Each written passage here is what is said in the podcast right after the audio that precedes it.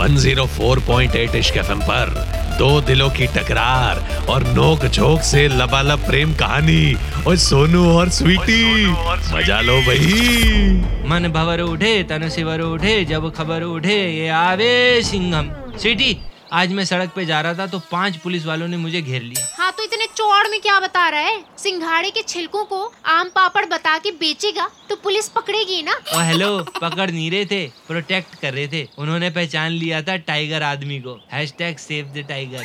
अरे सोनू, एक दिन तो बिना छिछोरी हरकत करे निकाल दे। निकाल तो दूंगा मैं स्वीटी, पर अगले दिन तुझे ही दिक्कत होगी। मुझे क्यों दिक्कत होगी? क्योंकि शेर जब एक कदम पीछे लेता है ना तो और खतरनाक हो जाता है।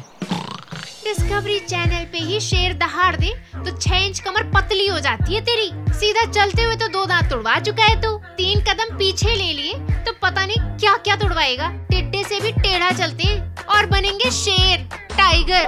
हाँ। चल चल, कुछ भी मत बोल। टेढ़ा वेढ़ा नहीं, मूनबॉ कहते हैं उसको। ओए स्वीटी को इम्प्रेस करने के लिए सोनू लगाए कौन सा फॉर्मूला, बताओ भाई इश्क एफ.एम. के फेसबुक और इंस्टाग्राम हैंडल पर, ताकि Sonu and Sweety can do the इश्क बेबी।